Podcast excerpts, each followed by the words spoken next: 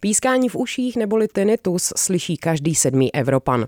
Co patří mezi nejčastější příčiny? Jak tu předcházet a chránit svůj sluch a pokud je nepříjemnou součástí našeho života, jak ho léčit nebo zmírnit. Ve studiu Rádia Wave už jsou Filip Rojík a Žaneta Sadilová z neziskové organizace Neticho. Hned na úvod zmíním, že s Filipem se osobně známe, takže si dnes budeme tykat. Filipe, ahoj. Ahoj, děkuji za pozvání. Žaneto, vítejte na Rádiu Wave. Dobrý den. Dobrý den. Hučení, pískání, syčení. Tinnitus má různé podoby i intenzity. Ví se dnes dnes už, proč se nám to vlastně děje, co přesně ten zvuk v hlavě způsobuje. Těch příčin může být spousta. Doktoři se zatím neschodli na jednom jediném způsobu, jak ten tinnitus vzniká, protože tinnitus je poměrně individuální záležitost. Každý ho má jinak hlasitý, má úplně jiný typ tinnitu a má úplně jinou příčinu, proč mu ten tinnitus začal. Pojďme se podívat na ty příčiny, co vše vlastně může za tím nepříjemným pískáním stát. Jednou z příčin a takovou nejčastější v naší věkové skupině tak je hlasitý zvuk. Může to být návštěva koncertu, může to být odpolední práce v dílně, může to být obyčejná činnost někde na stavbě, kdy člověk si ty uši nechrání. A to je nejčastější u naší věkové skupiny. Potom ale, když se podíváme trošku dál a podíváme se třeba do skupiny 65+, plus, tak tam máme prevalenci kolem 30% a tam už je to související s věkem a s degenerativníma eh, postupama v orgánu ve středu uší. Existuje i nějaká v uvozovkách, řekněme, zdravá délka tinnitu? Stává se to vlastně každému z nás někdy? Stává. Tinnitus můžeme rozdělit do tří kategorií. Jedna je takzvaný uh, tinnitus, který mu říkáme spontánní. Ten je většinou do pěti minut. Jsou to vlastně vibrace vnějších vláskových buněk uh, ve středu uší. Je to úplně běžný, toho se vůbec nemusíme bát. Pak druhý typ, to je ten akutní tinnitus, to je to, co nám začne například po tom koncertu. Tam je dobrý si pamatovat, začít to řešit co nejdřív. A třetí máme chronický tinnitus a to je to, kdy nám to začne z ničeho nic nepřestává, nevíme, proč to začalo a máme to prostě roky. Takže to jsou ty základní typy tinnitu. Kdy je tedy ta správná doba začít řešit tinnitus? Zmiňujeme tady nějakou rychlou reakci, tak jak rychlá má být? Poměrně dost rychlá. Tady eh, je zajímavý, eh, zajímavá statistika z ústřední vojenské nemocnice v Praze, kdy pan doktor Holí eh, s panem doktorem Navarou připravovali, vlastně připravili takový, takovou statistiku a vlastně oni zjistili, že pokud se tinnitus řeší do 24 hodin, tak je 89% šance na zlepšení. Ale druhý den a další už je to 38%. Takže čím dřív, tím líp. Ale určitě se může teď stát, že někdo z posluchačů si všiml teď, že má tinnitus a třeba ho měl dlouho, ani si ho nikdy moc nevšímal, tak eh, tady není třeba nějak panikařit, ale navštívit ORL a udělat si nějaký základní vyšetření. Ale pokud to už má člověk dlouho, tak ta léčba je úplně jiná. Tam jsou hodně důležitý ty důvody, proč to začalo. Tam se opravdu to řeší vždycky individuálně. Na ty léčebné metody se podíváme, je jich celá řada. Kam tedy úplně na tom samotném prvopočátku mají směřovat ty první kroky? Je to to ORL? Jo, určitě je to ORL, protože vlastně ten lékař nejdřív se podívá do toho ucha opticky, zjistí, jestli není například jenom zanesený ušní bubínek mazem. To může být jedna z příčin. Další věc je, že eh, udělá se takzvaná eh, tympanometrie, kdy se vlastně zjistí, jaká je odrazivost zvuku v tom vnitřním uchu, ve středu uší respektive. Mm. A tam se dá zjistit, jestli to například není projev nějaký jiný probíhající nemoce. Může to být viróza, infekce, cokoliv jiného. A ty vyšetření takhle pokračují dál, takže potom ten lékař by vás měl poslat na audiometry, kde vlastně je schopný zjistit, v jaký frekvenci vám ten tinnitus píská. Protože tinnitus je velmi individuální záležitost a někdo může mít hučení, někdo šumění, někdo může mít vrčení, může to být různá kombinace.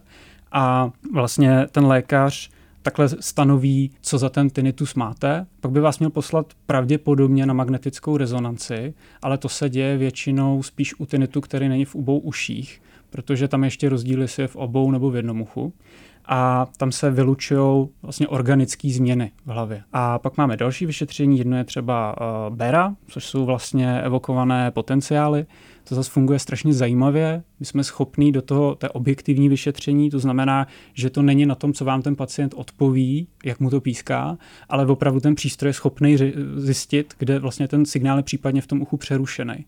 Takže ono vám to posílá vlastně zvuk do ucha a jak ten signál prochází tím uchem, těma nervama, tak ono to vlastně je schopný přes elektrody na hlavě měřit vlastně ten potenciál, který se vrací zpátky a je schopný to zjistit, jestli se někde nepřerušuje. Takže máme spoustu vyšetření, primárně bych to schrnul, obecně dělíme na objektivní, subjektivní. Objektivní jsou ty, kde není potřeba, aby ten pacient něco vykonával, je mu to vyšetření provedený, a pak jsou ty subjektivní, kdy vlastně ten pacient je potřeba jeho spolupráce a on říká, jak to slyší. Jak jsem pochopila, tak jedním z cílů neticha je vlastně do určité míry vymítit představu, že ta jediná věc, kterou můžeme dělat, když už ten tinnitus máme, je zvyknout si na život s ním. Ono ale cest, jak s ním nakládat posléze, je daleko víc. Jaké to jsou? Jo, ono je, podle mě je zvyknout si a zvyknout si. Myslím si, že habituace je jedna jako z cest, jak vlastně s tinnitem žít. Úplně kvalitní, plnohodnotný život. A rozdíl mezi tím, jestli vy odcházíte z lékaře bez dalších informací, kdy vás ten lékař posílá domů se slovy na to si zvykněte, to je ostatně i můj příběh, a nebo kdy vlastně vy například podstoupíte TRT, což je Tinnitus Retraining terapii, a jejím cílem je habituace. I cílem je, aby vlastně váš mozek ten tinnitus vnímal úplně stejně, jako když vám bzučí v kuchyni lednička a vy o ní vůbec nevíte. Takže ty metody existují, takže tohle je třeba TRT. Pak máme například kognitivně behaviorální terapii, to je zase psychologický přístup, kdy vlastně my se učíme ten tinnitus vnímat tak, aby jsme na něj nereagovali negativně aby vlastně nás to nezúskostňovalo, aby nám to nedělalo obtíže. Takže jsou tadyhle ty jako dvě zajímavé metody, ale to není všechno. On totiž, protože tinnitus má mnoho příčin a to chci zdůraznit, že vlastně tinnitus je velmi individuální záležitost. Na to neexistuje prášek, že vy přijdete k lékaři a on vám řekne, tady máte prášek, ten jeste a bude to dobrý. Takhle to s tinnitem bohužel nefunguje. Ten prášek lidstvo hledá, ale ještě ho nenašlo. Takže vlastně vy musíte zjistit na to, proč to máte. Jo, a některým lidem například může pomoct fyzioterapie, protože taky z jednou z příčin je například uskřípnutý nerv, to může být, nebo zúžení cév, kdy vlastně se vám dostatečně neprokrevuje to středouší a tím se vlastně stane to, že ten tinnitus máte a může vám pomoct fyzioterapie. Jo, pak máme ale samozřejmě ten úplný základ, kdy vy k tomu lékaři přijdete a máte to potom akutraumatu, tak to je ta farmakoterapie, to je vlastně, to jsou ty léky, kdy vy dostanete betahystín, dostanete kortikosteroidy, nějaký vitamíny a tak dále. A vlastně vy se snažíte ten orgán jakoby znovu oživit. Protože hmm. to, co bývá právě po tom vysokém hluku poškozený nebo nějakým způsobem namožený, tak jsou to vláskové buňky a ty nemají schopnost regenerace. Takže vy se snažíte vlastně zmírnit ten otok, který tam třeba probíhá a snažíte se jim pomoct. Slyšeli jsme o nějakých příčinách i možných léčbách. Pojďme se podívat i na cesty, jak se tenitu snažit eh, nějakým zodpovědným chováním předcházet a vlastně úplně vyhnout. Jaké jsou vaše typy a rady? Za mě určitě eh, bych řekl, že myslet na to, že ty uši máme, protože ty uši máme jenom dvě a stejně jako chodíme ven na sluníčko a mažeme si pokožku, aby jsme se nespálili, tak s tím stinitem to funguje dost podobně. Vlastně myslet na to, že když člověk bude ve vysokém hluku dlouho exponovaný, tak mu to může ty uši poškodit. Ale není to tak, že mu je to poškodí vždycky, ne každému. Je to opravdu individuální. Světová zdravotnická organizace doporučuje, že jakmile přesáhnete práh hluku 70 decibel, tak už existují limity na to, kolik byste té expozice měla podstoupit. A například rokový koncert, to je nějakých 110 až 120 decibel, a ten limit, to doporučení Světové zdravotnické organizace, tak je 7 minut týdně. 7 minut týdně. To znamená, že bychom na žádný koncert prostě neměli chodit bez špuntu do uší. Chápu to správně, to by mělo být tím dobrým typem? A nebo no. nechodit vůbec na koncerty? Upřímně tohle vůbec říkat nechceme. My nechceme vůbec lidem jednak říkat přesně, co mají dělat. My chceme jenom doporučovat. To je jedna věc. A druhá věc je, že eh, nechceme si eh, ubírat něco tak skvělého, jako jsou koncerty. Eh, do životu našich to patří. A jediný, co bych tak jako doporučil, pokud člověk z koncertu odchází a píská mu v těch uších, pravdě pravděpodobně bude jeden z těch citlivějších, tak rozhodně doporučuji nechat ty uši odpočinout. Pokud to nepřestává, jít k tomu lékaři. Pokud je to hodně, tak to řešit do těch 24 hodin na tu ORL. A zároveň, pokud to přestane a člověk si řekne, no tak to přestalo, tak ono se to sčítá, ty uši si ty věci pamatují. Takže případně příště, když člověk na ten koncert jde, tak existují speciální špunty do uší, který vlastně neníčí ty frekvence, ale jenom jako stlumujou ten zvuk Takže vy se můžete exponovat daleko díl tomu hluku, ale zároveň vás to neobere o ten zážitek z toho koncertu. To je jedna věc.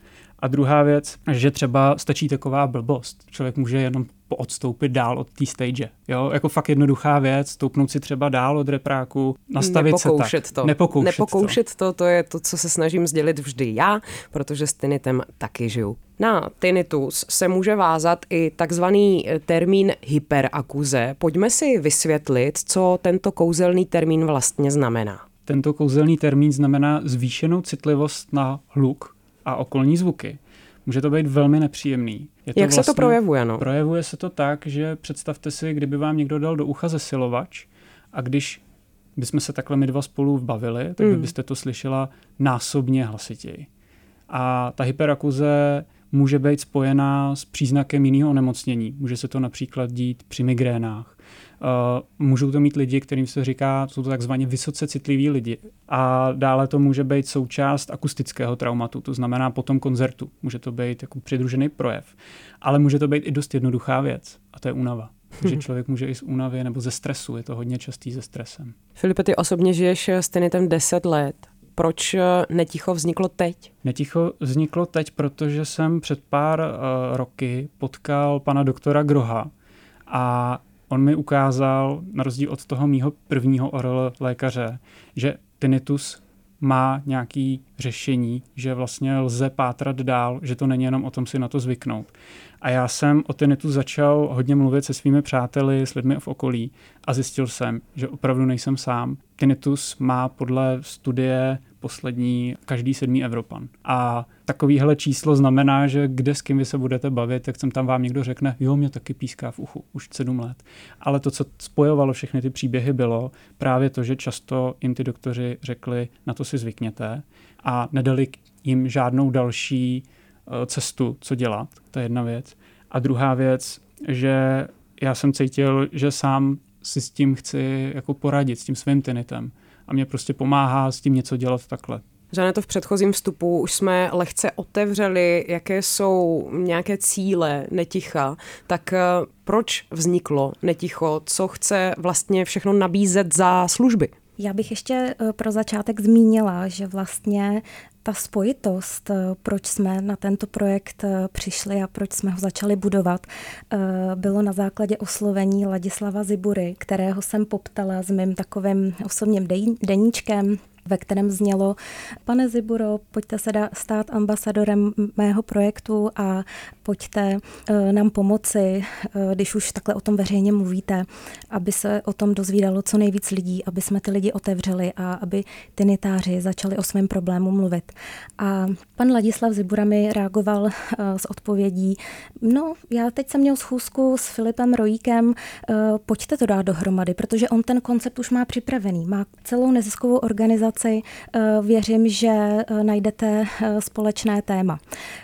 Za hodinu na to mi volal Filip Rojík a dlouze, dlouze jsme spolu telefonovali. A já jsem tomuto úvodu chtěla věnovat nějaký čas a poděkovat tímto Ladislavu Ziburovi, že nás vlastně dal dohromady, protože díky tomu se stalo něco neskutečného. A myslím si, eh, že náš projekt má spoustu hodně cílů, který bychom tady i rádi odprezentovali. Tak jaké to jsou? Co chcete nabízet? Ano, ano, aktuálně pracujeme na eh, podcastové sérii z lékaři, takže eh, to je naše číslo jedna. Chceme co nejdřív vypustit povídání povídání s lékaři, jak na tinnitus, eh, jak si ho sklidnit, jak vlastně i po té psychologické části pracovat se svýma myšlenkama. A máme tam zástup lékařů z řad neurologů, oral specialistů, fyzioterapeutů, eh, psychiatrů, psychologů a tak dále, takže podcasty určitě to je teď, co, na čem pracujeme. Dále, co je můj takovým osobním projektem a co si přeji, aby se nám brzo splnilo, je call centrum obsluhované peer konzultanty. Proto v tuhle tu chvíli uh, vlastně nabádáme dobrovolníky, jestli by se chtěli stát naším peer konzultantem, což vlastně je uh, osoba se svojí vlastní zkušeností. Chceme poskytnout péči na webových stránkách. Když si daný tinitář uh, chce pohovořit o tom daném problému, tak tak eh, my tam chceme být k dispozici. Opravdu najde si svého dobrovolníka, svého konzultanta, který je podle vizitky příjemný a bude se mu chtít svěřit. To znamená, že v tuto chvíli hledáte osoby, které už tinnitus mají, ano. aby mohly potom předávat své osobní informace, zkušenosti, nějaké praktické ano. rady, které třeba nemusí mít eh, konkrétní lékař a nemůže je předat až tak eh, osobním způsobem, jako ano. právě ten zmíněný peer konzultant. Ano, ano. Eh, skrz neticho vy osobně asi celkem pravidelným způsobem natrefujete na lidi právě, kteří tinnitus mají, kteří s ním žijí, ano. tak mě by vlastně dost zajímalo, jestli máte pocit, že se to prostředí v České republice a ta informovanost vůbec o něm nějakým způsobem mění. Zdá se nám, že v tuhle tu chvíli ano, protože i veřejně známé osobnosti už o tom začínají mluvit. Zrovna nedávno jsme koukali, že už eh, herci, zpěváci s, tou, s tím jdou ven. A proto bychom i eh, s touto komunitou lidí chtěli navázat spolupráci, abychom o tom opravdu celorepublikově mluvili a nebáli se za to tak jak existuje třeba LGBT komunita, tak bychom si přáli, aby se ty netáři neuzavírali sami doma, ale aby o tom třeba psali na sociálních sítích, nebáli se za to, že to mají a aby i naše platforma fungovala k tomu, že my je združujeme a my tady můžeme o tom veřejně mluvit a pomáhat si. Já osobně s Tinitem žiju sedm let a má příčina byla pravděpodobně hlasitá hudební produkce. Vy oba dva s ním žijete také.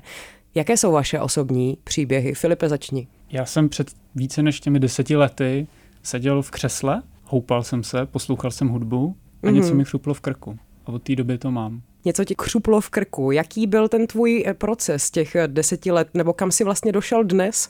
Já myslím, že jsem dostal, došel k tomu, čemu se říká habituace. To znamená, že jsem si vlastně jakoby zvykl, ale trvalo to hrozně dlouho a vím, že kdybych postupoval těma metodama, kterými třeba uvádíme na stránkách neticho.cz, tak bych se k tomu dostal daleko rychleji. A je dost možný, že kdybych šel například rovnou směrem k té fyzioterapii, protože vnímám svůj tinnitus jako hlas svého těla, řeč svého těla, který mi říká rovnou do ucha, ty špatně sedíš, ty se nestaráš o svůj krční páteř. Já mám to podezření na krční páteř zkrátka. Mm-hmm. Takže uh, asi bych to řešil jinak.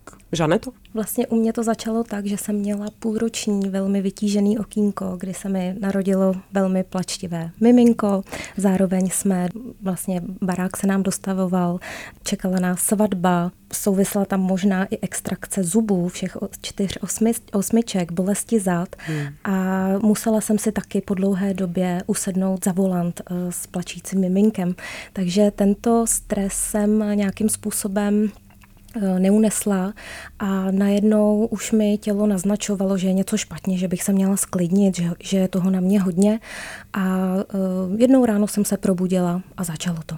A jak to vypadá dnes? Dnes eh, jsem vlastně přehodnotila své veškeré priority, protože mám dvě krásné, úžasné děti, kterých eh, si vážím a když se podívám na ty své děti, tak si říkám, že nějaký tinnitus eh, mi do toho nemůže skočit, protože ta přednost a priority jsou někde jinde. Cesta s tinitem se u každého z nás různí, už jsme to zmiňovali, ale častokrát funguje na určitém principu, že ho v určitém období slyšíme víc a někdy třeba méně.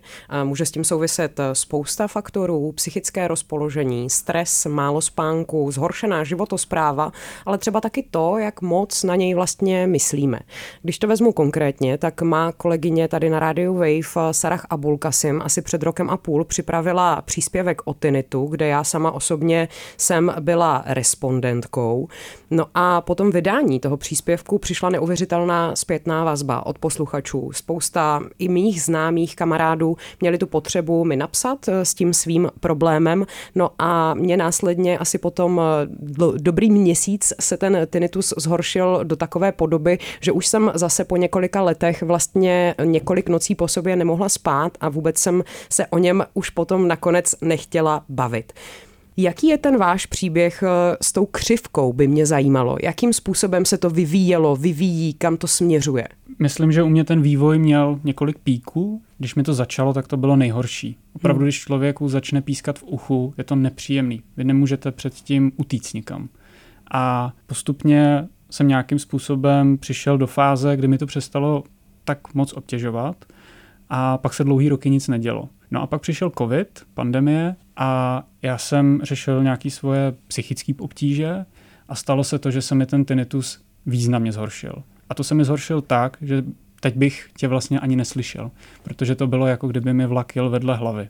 Mm-hmm. A to je opravdu chvíle, kdy člověk uvažuje o všem možným a naštěstí já jsem si to nějak spojil s tou svojí krční páteří. Cítil jsem, že je opravdu silně stuhlá, protože při stresu jedna z prvních míst, který tuhne, také jsou právě ta šíjová oblast. To je velmi blízko těm uším a pokud se například sníží průtok krve ve středu uší, tak to může způsobovat to pískání. Zároveň tam byla ta hyperakuze velmi silná a tak dále. A já jsem vlastně začal řešit to, že ten můj tinnitus eh, souvisí s mojí životosprávou, s tím, jak já se chovám ke svýmu tělu. Pak jsem byl na kognitivně behaviorální terapii, jsem prošel měsíc stacionářem a to mi obrovsky pomohlo pochopit tu příčinu toho tinnitu a začít ho vnímat trošku jinak, změnit si to svoje paradigma vnitřní. Připadá mi skvělý příměr, co mě doporučila jedna uh, psychiatrička. Představte si tinnitus jako cihlu, kterou držíte v ruce a tu ruku máte nataženou. Čím dál ho od sebe dáváte, tím míň nebo kratší dobu tu ruku udržíte. A já jsem si ten tinnitus jakoby dal k sobě a zeptal jsem se svého těla, proč tady je ten tinnitus. A takhle jsem se postupně dostal až k té krční páteři, až k svým nějakým jako úzkostným věcem a tak dále. Takže mě to vlastně otevřelo daleko větší téma. A teď už jsem na tom docela dobře, bych řekl. to co vaše křivka? U mě ta křivka na začátku byla vysoká, jako asi u každého. Trvalo to jeden rok a hned ze začátku po kontrole ORL uh, jsem dostala tu informaci, na to se zvykněte a na neurologii mi napsali uh, antidepresiva. Mm-hmm. A já jsem si ty antidepresiva postavila takhle před sebe na stůl a říkám si, mám si je dát, anebo zkusím najít jinou cestu, abych trošku se vyklidnila, abych našla sama sebe a abych si uvědomila, kde je ta příčina. Takže řešila jsem to v podobě uh, náštěv u fyzioterapeutky a hned poté došlo k výraznému zlepšení a pracovala jsem na své osobní stránce, takže ohledně třeba víkendového meditačního víkendu, tak tam jsem našla uh, své cesty, jak sklidnit svoje tělo. Pojďme na samý závěr vlít, řekněme to tímto způsobem, trochu optimismu dožil těm posluchačům, kteří s tinitem třeba právě teď zápasí. Není to pro ně jednoduché životní období. Jaká budou vaše slova pro ně? Strašně důležitý, když člověk přijde od toho lékaře a dostane zprávu, na to si zvykněte, tak člověk často začne hledat na internetu. A dostane se do diskuzních fór, kam píšou lidi, kteří mají opravdu vážný problém s tím tinnitem. Ale my z toho velkého uh, výzkumu, který se dělal v Evropě, víme, že ten opravdu vážný tinnitus, to je to ten vlak, který jede vedle hlavy, má 1 až 2% lidí. Ten zbytek to neřeší. A tyhle lidi vůbec nikam nic nepíšou. Ty si to nosí v té své hlavě a vůbec se nezmiňují. A právě my na stránkách Neticha máme příběhy a postupně je natáčíme.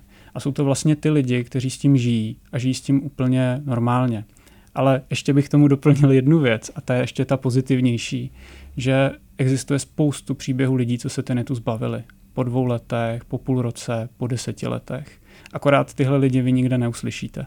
A jeden cíl, který my máme, je tyhle lidi oslovit, natočit s nimi ty příběhy a ten jejich příběh zveřejnit. Já už jsem několik takových lidí za tu dobu, co to dělám, potkal. Do studia Rádia Wave dnes na rozhovor dorazili Filip Rojík a Žaneta Sadilová z organizace Neticho. Díky za váš čas, vaše slova. Mějte se krásně. Děkujeme. Děkujeme. Hezký den vám.